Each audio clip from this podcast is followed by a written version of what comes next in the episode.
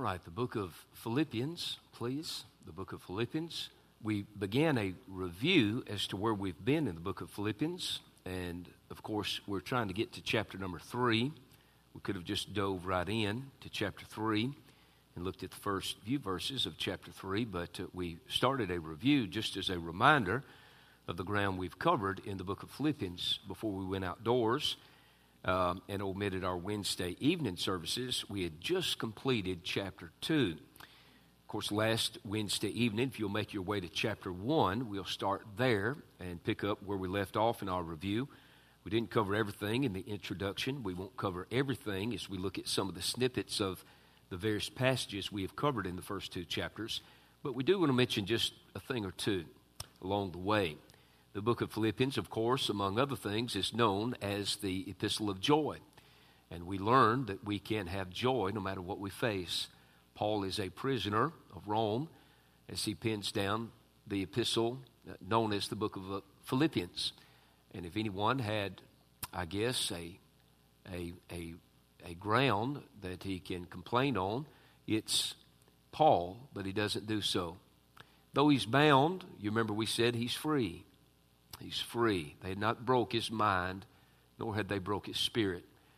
Um, if he is to be bound, uh, that's all right. He, of course, we learned in chapter number one, if you'll remember, getting a little ahead of myself, verses 12 to 19, that you would have thought that his labor would have ceased. But God just put a pen in his hand, is what he did. Not only that, he allowed him, and I'll say just a brief word about this in our review tonight, he also allowed Paul an inroad to witness to the household of Caesar. They had no idea when the guards would come in and change shifts every six hours, would be handcuffed to the little Baptist preacher. They had no idea that the man that looked so unimposing, that, that uh, the Spirit of God was enrolling them in Theology 101. And I've often staged it in my mind. I can almost see a man comes in and he shackles himself to the apostle. And he probably, if he'd have been living in our day, would have brought a copy of the commercial appeal, popped it out before him, began reading and drinking his coffee in the morning. And Paul probably would have said, Have you ever heard that the steps of a righteous man are ordered by the Lord? He'd probably said, I don't have any idea what you're talking about. What's your name? My name's Bob. Bob, you will know before this thing's over with because I'm going to tell you about Jesus and the day he saved my soul. There were many that were saved in Caesar's household. As a matter of fact, in the writing of the book of Philippians, before you get out of chapter number four, he's not going to call names. He's going to just simply say, They of Caesar's household salute thee. But what he's saying is, Bob said, Tell y'all hello. He may not get to meet you over here, but he'll meet you over there, and he'll tell you he's the one that was shackled to me, Bob. Bob said hello. It's amazing how God can take a witness. Paul is our New Testament theologian, right? And we've got other characters and personalities in the New Testament. It's amazing how God uses each individual right where they are to be a witness for his darling son. And we rejoice in that. But Philippians is the book of joy, uh, the epistle of joy. Of course, we said last week that the book of Philippians has a jailhouse testimony. Remember, Paul got thrown in jail. The Philippian jailer gets saved. His family gets saved. He's got a jailhouse testimony. Now, 10 years later, after planting the church at Philippi, Paul writes this letter to them. And so it's got a twofold jailhouse testimony. It's got a riverbank testimony. It's got a prayer meeting testimony born out of a, a prayer meeting on a riverbank. I believe the key verse of the book of Philippians, not everybody believes this. Some people are wrong, you know.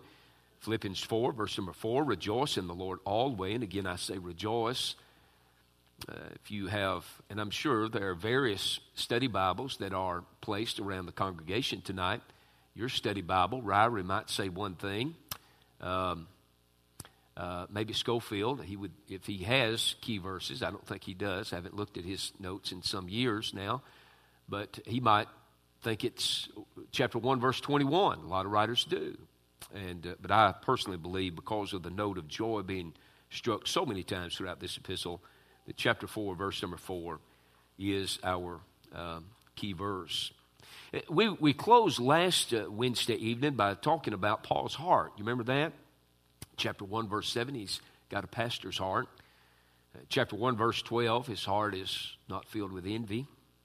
Uh, chapter number 1, verse number 21, his heart is filled with Christ. Um, in chapter 1, verse 21, also his heart is fixed on heaven. He said, For to me to live is Christ. Paul, what, what are you about? He said, That's easy. For to me to live is Christ. Uh, let me see if I can find the quote Brother Ken Trivett said about this statement in chapter 1, verse 21. For to me to live is Christ. Brother Ken said this. He said, I don't know of a greater statement found in all the Word of God than this inspired statement. For to me to live is Christ. Then he says, but to die is gain. So you can't threaten a man with heaven that has his heart fixed the way Paul has his heart fixed. Um, let me mention another way or two you can find Paul. Maybe you'd underline these verses and jot a thought or two down. But Paul is presented in each chapter with a little bit different emphasis. In chapter number one, he's Paul the prisoner. You remember we said that this is a prison epistle of Paul's. There were four he pinned down. There was uh, Ephesians, Philippians, Colossians. They're right there together. Then the little book of Philemon, which is a beautiful book in the New Testament, uh, where we see the doctrine of propitiation taught, where Christ not only paid the debt at the moment of our salvation, but he paid every debt that we would incur thereon, thereafter. And we rejoice in that. Brother Chris Sure took interest in the book of uh, Philemon back a couple of years ago. It thrilled my heart that he was interested in that book. Most people just overlook that little one chapter epistle. But he's Paul the prisoner. Paul the prisoner in chapter number one. Four times you'll find a phrase. Perhaps you would underline this. I have this phrase circled in chapter number one. Four times you'll find this phrase. Chapter one, verse seven, which speaks to his being a prisoner. There's some emphasis placed on this in chapter 1. Chapter 1, verse 7 Even as it is meet for me to think this of you all, because I have you in my heart, watch this, inasmuch as both in my bonds, I have that phrase, my bonds, those two words circled. In verse number 7, he's talking about his being a prisoner of Rome. Verse number 13, he uses the, uses the two words again. He says, So that my bonds in Christ are manifest in all the palace and in all other places chapter 1, verse number 14, and many of the brethren in the Lord waxing confident by, here it is again, my bonds, speaks to his being a prisoner. And then verse number 16, the last two words of verse number 16, he speaks of my bonds. He's Paul the prisoner. Chapter number 2, he is Paul the preacher. Paul the preacher. You can tell a lot about us by what we do with Jesus Christ. I remember the first night I uh, I, we either did two or three nights of introduction to the book of Philippians when we introduced the book. And, and I remember the first night, Brother Jay and his wife Katie, of course, Maybe Joe has been born since then. He's gone off to pastor. But I remember making the statement that Paul, I love his, I love his Bible vocabulary, don't you? Uh, you won't go very many words, phrases, or verses until he mentions Jesus. Jesus Christ. Christ Jesus. Christ Jesus our Lord the Lord Jesus Christ, our Lord. Well, in chapter 2, he mentions Jesus Christ is Lord. I've preached on that phrase, I guess, 30, 35 times more over the years. I know I have one time a year uh, ever since I've been preaching. I've been fascinated. Most uh, Bible writers believe it's one of the most profound uh, passages of Scripture in all the Word of God. Let this mind be in you, which was also in Christ Jesus who, being in the form of God, thought it not robbery to be equal with God, but made himself of no reputation, and took upon him the form of a servant, and was made in the likeness of man. And going through verse number 11, you find that, um, that you, you have the, the, the round trip, right? You start out in the heavenlies with Christ, verse 6. You come down to the heart of the Christmas story, verses 7 and 8. Then you're back into the heavenlies, seated at the right hand of the Father, looking upon Christ who receives all honor and glory, verses 9 through 11. So, Paul the preacher, uh, you can tell a lot by a preacher by what he does with Jesus. Where's his emphasis? Is it upon himself? Is it upon his feelings? Is it upon politics? Um, where is his emphasis? Does he point people to Christ? Now, the Bible is full of different emphases, but ultimately, they all lead us to Christ, right? Every principle in the Bible points us to Jesus Christ. The Bible is about Christ. Um, the shortest chapter in the Bible is Psalm 117. The longest chapter in the Bible is Psalm 119. The middle chapter of the Bible is Psalm 118. The middle phrase is the Lord. The Bible begins with the most God centered chapter in all the Bible, Genesis chapter number 1. 40 some odd times, God is either mentioned by direct mention or in personal pronoun or reference. 40 some odd times. It's the most God centered chapter. Sometimes you'll come up on somebody that'll say, Prove to me there's a God. You say you're a child of God. You say you've been born again. Prove to me there's a God. I can't prove to you there's a God. The Holy Spirit Himself never attempted to do such of a thing. I can prove to me there's a God. I know where I was when He found me. and I know the change He made in my life. I can prove to me there's a God. One of our ladies was talking to me on the front about uh, just the tenderness of her heart and what God has done in every day of her life now. It's just different. Just different. Um, Paul the preacher. There's Paul the prospector in chapter number three. Of course, if you look at verse number nine, you'll find that Christ is the object of his faith. Verse number nine, be found in him. I remember asking Brother Don Smith once, what does it mean to be in Christ? This is what he did. He didn't say anything. He went,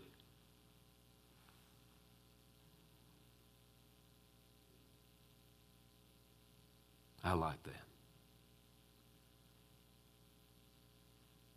Old black preacher said one time, said, uh, the devil tries to get after you, you know. He said, but in order to get your soul, he said he'd have to pry the great hand of the Father back. And he'd have to break the, spill, the, the, the seal of the Holy Spirit, then he'd have to swim through all that blood of Christ. Said he'd be a saved devil if you ever got that far.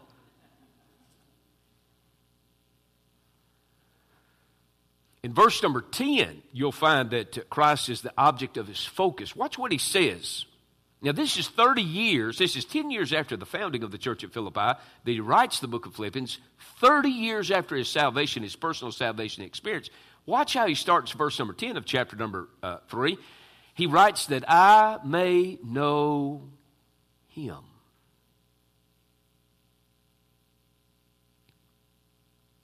That I may know him. It means that I may know Him more intimately, more personally. That I may know Him, experience Him, love Him in a way that I've never loved Him before. This is the great Apostle Paul. He's Paul the prospector. And then in the latter part of uh, this chapter, of course, his final ambition is to see Christ, to be like Christ, to see Christ. if, um, if we do as the New Testament admonishes us, if we walk in the Spirit, the Bible tells us that's how we do not fulfill the lust of the flesh, right? There is a way to overcome sin in your life, child of God. Walk in the Spirit, and you shall not fulfill the lust of the flesh.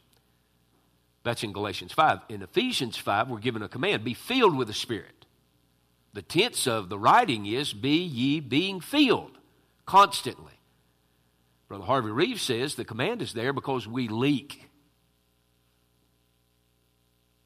Being filled with the Spirit means to be led by, dominated. To be filled with the Spirit, one dear brother many years ago, I heard him say it like this It's not that we get more of him, but he gets more of us.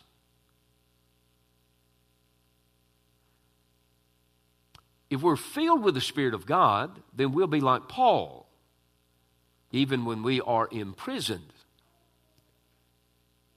Um, we will be prospectors. I love that old hymn, don't you? I want to know more about my Jesus. I want to know more about my Lord. I want to know more about that homeland. I want to know more. Paul says, I want to know more. he says, I want to know more. And if we are submitted to, yielded to, and that's your key to being filled with the Spirit, being yielded to, being sensitive to. He has right of way in my life. You can grieve the Holy Spirit, you can quench the Holy Spirit. to grieve someone. And never will forget, my mom took me uh, to Jack Ezel's office after three days of vacation. He who has ears to ear, let him hear. And Jack Ezel was the vice principal. And I never will forget, my mama said, said, Look, I think he needs a paddling too. Not just three days, I think he needs a paddling too. And I'm telling you, he lit my world up. And I never will forget, this hurt my heart, and it should have. This is what my mama said. She said, Mr. Ezel, I ain't proud of what he did, but I love him. I'm sorry for what he did. I grieved my mom. To grieve somebody, you can anger your neighbor, but you only grieve those who love you. Can you imagine the great Holy Spirit? Can be grieved by you and me? Jesus, you remember, he said about the Holy Spirit, he said, When he has come, he will reprove the world of sin, of righteousness, and of judgment, of sin because they believe not on me, of righteousness because I go to my Father. You see me no more, of judgment because the prince of this world is judged. Then he goes on down and he says that he shall take of mine, shall show it unto you. He shall guide you into all truth. He used this phrase. He said, He shall speak of me. He shall take of mine and show it unto you. He shall speak of me. What grieves him is when we are so unchrist like. The Holy Spirit so loves Jesus, he wrote a book about him.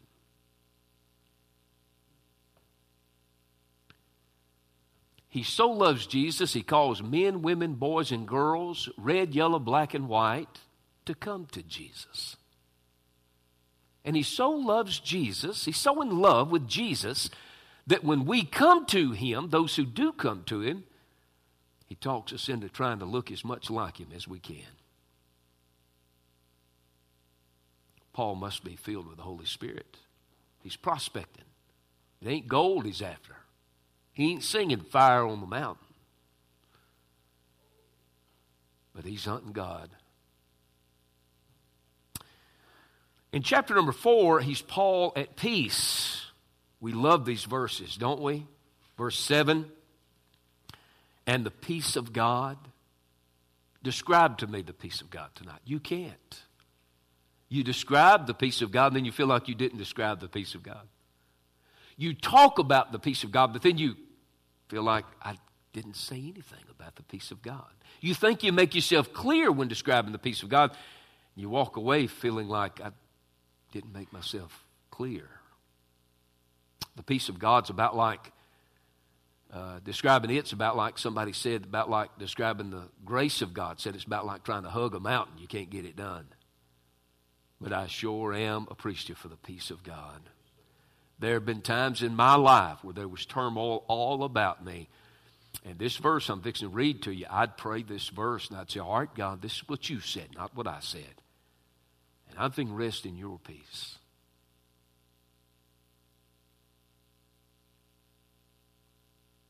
There's something about taking God at His word that He honors. Look at verse 7, chapter 4. And the peace of God which passeth all understanding.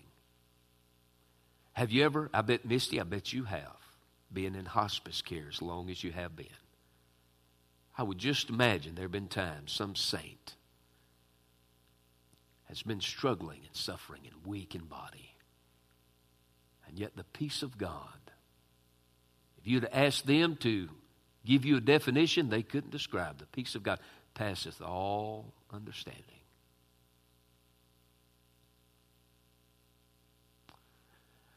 Only a Christian can experience that. Can I get a witness? We are hid in Christ. The world don't understand us. They didn't understand him. And let's be honest. Let's just get right down below the surface we say we ought to live in such a way they see Jesus in us, but now the world, listen to me, they didn't see Jesus in Jesus. We're hid in Christ. They didn't understand Him, they ain't going to understand you. I'm glad there's a peace, this world. Now, they can know it, they choose not to know it.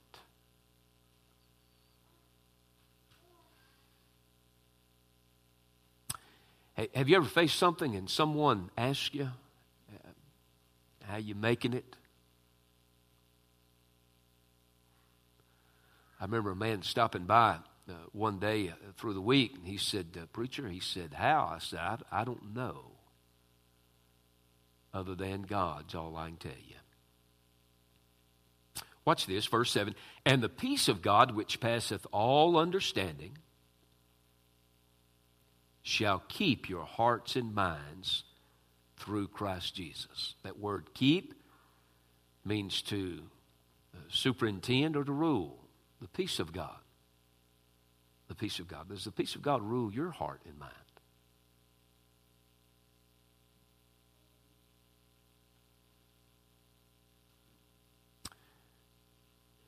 I remember the first time being on a, an airplane and hitting bad turbulence landing. It unnerved me. It upset me, to be honest with you. But I was with a preacher friend, and he's an experienced uh, flyer. He just kept reading, he never looked up. Keep reading your Bible, child of God. Keep learning about God. Keep learning about your Savior. Keep learning about the Holy Spirit. Keep learning about what God's done for His people. Keep learning the principles of how to live. The peace of God, which passeth all understanding, shall keep your hearts and minds through Christ Jesus. We're not going to get through the review. I, I, hope maybe what we don't get through, just use it as an introduction. It just depends on how quick you listen from here on. I always put that on you, but that's on me, isn't it? That's on me. Let's take some snippets from the passages as we divided them in chapter number one. I think I've been true to the dividing of the chapters. I think I have. Other than eh, right at the outset, the first two verses of the book of Philippians are your greeting. That's the natural greeting to the book. But we included verse 1 through verse 8, and we talked about fond memories of a faithful church. I have fond memories of a faithful church. Matter of fact, while we were going through that, I preached three or four revivals right in that time, and I preached what we went through in chapter number one in all of those revivals. And I made mention, I don't know if you all remember or not, but I made mention, uh, never will forget, I, I, I, paused that night and I asked some of you. I, I, mentioned the church that I quite often mention that has meant much to me over the years. I have fond memories of a faithful church from many years ago. You've heard me mention some of them by name. I never will forget, Donald, I, I called on you. You've been in a lot of churches singing, and, and you said Sarepta Baptist Church. And there were others I called on. I asked, What about a church? And you gave, gave me a church. Some of the preachers that were here, we asked them. There were four or five. Brother Chris, we asked you. The, young folk that are here ought to have fond memories of a faithful church.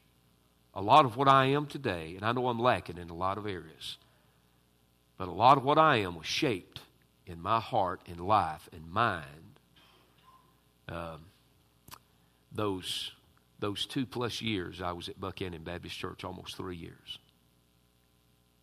We had some business meetings that could have been handled differently. We had some feelings that could have been kept to themselves. We had things just like any other church. But I never did let that get to me. Never.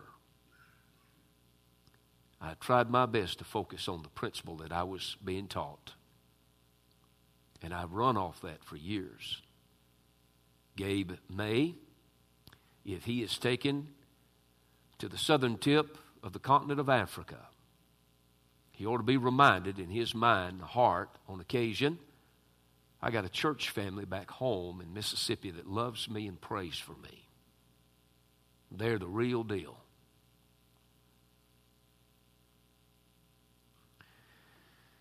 Fond memories of a faithful church.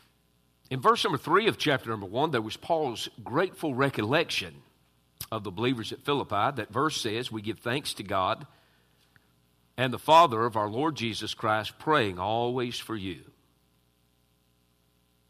grateful recollections of the believers in Philippi.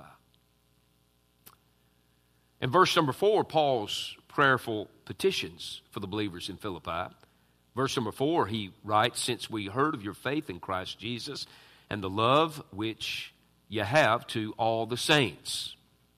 In verse 3, he says, I got you on my mind.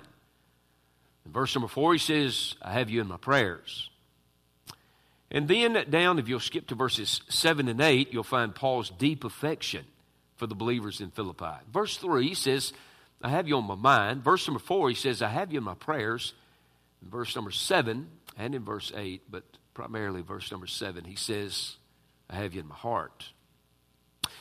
Just snippets as we looked at fond memories of a faithful church in Paul's life. Let me give you about 10 minutes more. Chapter 1, verses 9 through 11, he told us in verse 4, he told us in verse number 4 that he was praying for the believers at Philippi. And in verses 9 through 11, there's Paul's prayer for them. He says, I'm praying for you, verse number 4. Verses 9, 10, and 11, he says, Let me tell you how I'm praying for you. And let me ask you tonight, are you praying for anybody like Paul prayed for these believers? Number one, he, pr- he prays in verse number 9 for a love that abounds. Watch him in verse number 9. And, and, and again, let me ask you, are, you, are you praying? Now, I was reading from Colossians chapter 1 a while ago. I'm sorry. He said, he said look at uh, verse number 9. In verse number 9, he says, in Philippians 1, verse number 9, he says, In this I pray that your love may abound yet more and more in knowledge and in all judgment. A love that abounds. Do you pray that for anybody? That the love of Christ so be poured into your husband's life or your wife's life or your children's life or your church family's life, that it's so poured in that it spills out and abounds. The idea of that is a bucket under a waterfall of any magnitude, and the water is pouring into that bucket, and it long, many yesterdays has filled and has been ever since overfilling and traveling further. George Duncan uh, likened it. He said this, and I almost said what he said. He said, It is a picture of a bucket standing under a streamlet with water pouring out on every side, overflowing to others. In verse number 10, he prays for a wisdom that is profitable. Verse number 10, he says that you may approve. There's your word profitable. That you may approve things that are excellent. He didn't say that you may approve things that are good or better, but he said excellent. That word approve carries with it the idea of scent. In the Old Testament, scent is a, is a picture of discernment. And he says, I, I want you to discern the good from the bad, but, but I want you to discern better from the good, and I want you to discern, discern what's best from what's maybe better. He says, I want you to see more than today, I want you to see tomorrow. I want you to consider your actions, not just today, but how they're going to affect others tomorrow and you as well. He says that you may approve things that are excellent. And then he prays for them in verse number 10 and 11. He prays that they live a life that is honorable.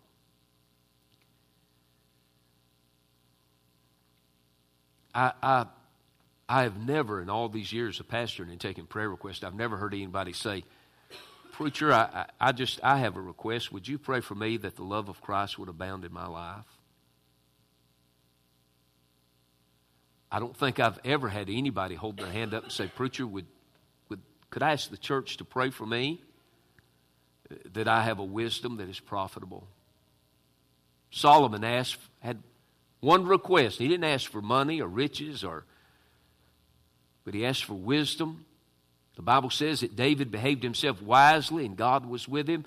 And the Bible says, if any of you lack wisdom, let him ask of God. I'm asking God for wisdom, and I'm asking y'all to pray that God give me wisdom. never, never had anybody, never had anybody speak up and say, Preacher, would y'all pray for me that I live a life that's honorable to Christ? But Paul's praying this for the believers at Philippi. I've got six minutes. I'm going to hold true to my word.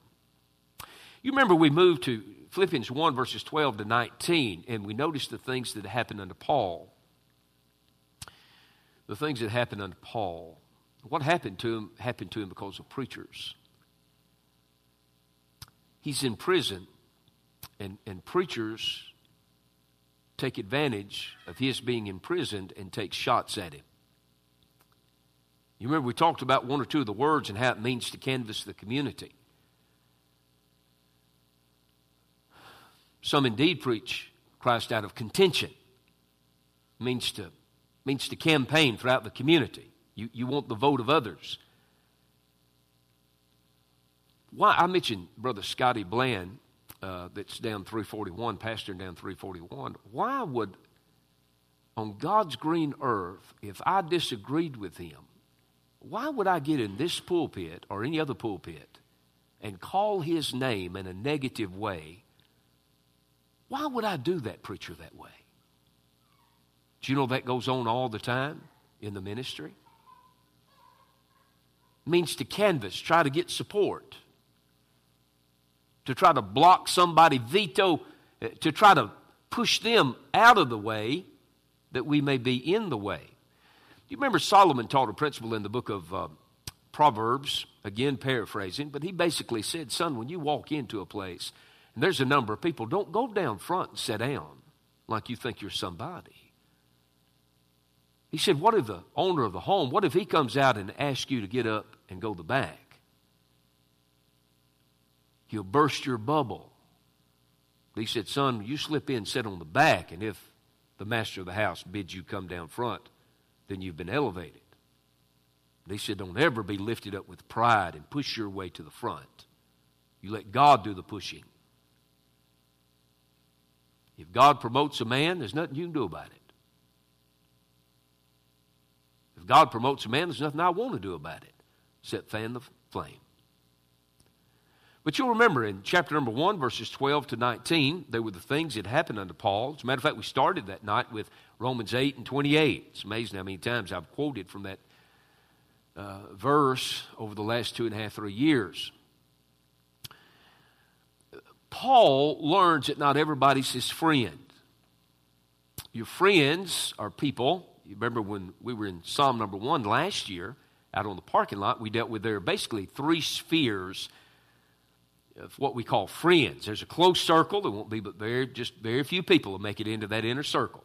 They'll be your confidants. Uh, they can rebuke you. You'll take it. You you understand it. There'll be times that you'll allow somebody into that inner circle. There'll be times in your life, young folk, you'll have to take somebody, move them from the inner circle to an outer circle. And it'll hurt you to have to do that.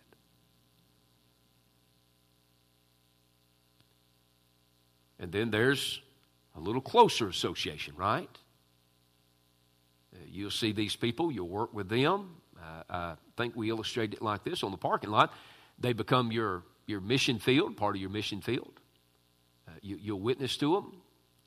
You go to school with them. You, will come here on a Wednesday night and say, Preacher, pray for, uh, pray for Betty. Uh, I, I work with her. She works in the same department, and she's and her family's going through something right now. I want you to pray for Betty tonight. And then there'll be people that's on an outer.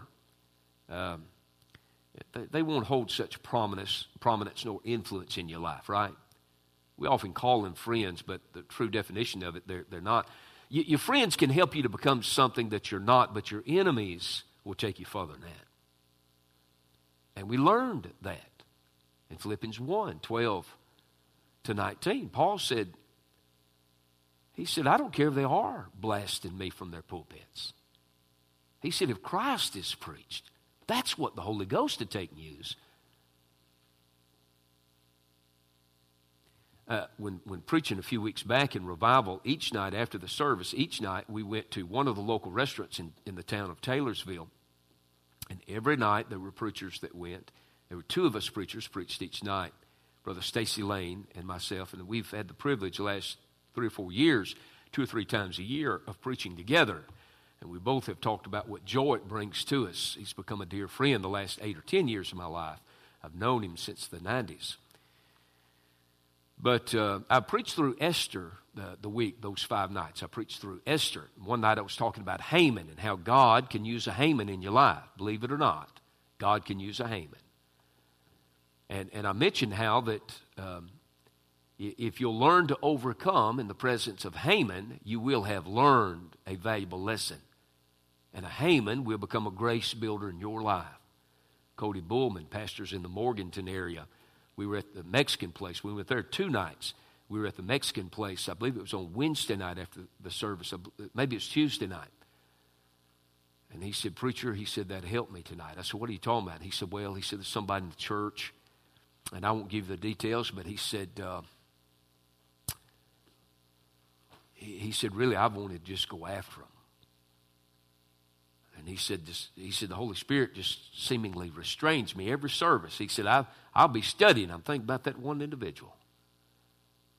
But he said, You know, he said, if I am what I'm supposed to be, I'll let God take that person and build grace into my heart. And I'll learn to love them like I love everybody else in our church. And he said, Preacher, God help me tonight. That message was for me. Happy day when you can stand in somebody's presence that grit their teeth in yours and in your heart say, Jesus, help me love him or love her like you love them. Help me see them like you see them. It's amazing how you can change your heart. Well, in that passage, uh, in that passage, um, and I'm going to close, there was the uncomfortable things that Paul faced, and there was the uninterrupted labor of Paul's service. Here's what God did through Paul and his imprisonment. Folk thought they would take shots at him while they had him in prison, while he's while the Romans have him He's under the Roman rule. And those preachers were taking shots and tearing him down. But here's what God did. Uh, if I don't make myself a note, we'll go over every bit of this again next Wednesday. You won't want to do that, will you? But here's what God did. Number one, God did a work of reaching others with the gospel while Paul was in prison. Number two, God did a work of encouraging others through the sufferings of Paul. The common man was much more bold to speak for Christ because Paul was bold enough to stand, even though it meant being in prison. And then God did a work of strengthening Paul in the midst of his trials. And God would do that for you and I tonight. He'll strengthen us through our trials. We must be responsible, and we must take our case to the Lord and then respond to Him as He bids us with truth and submit to Him.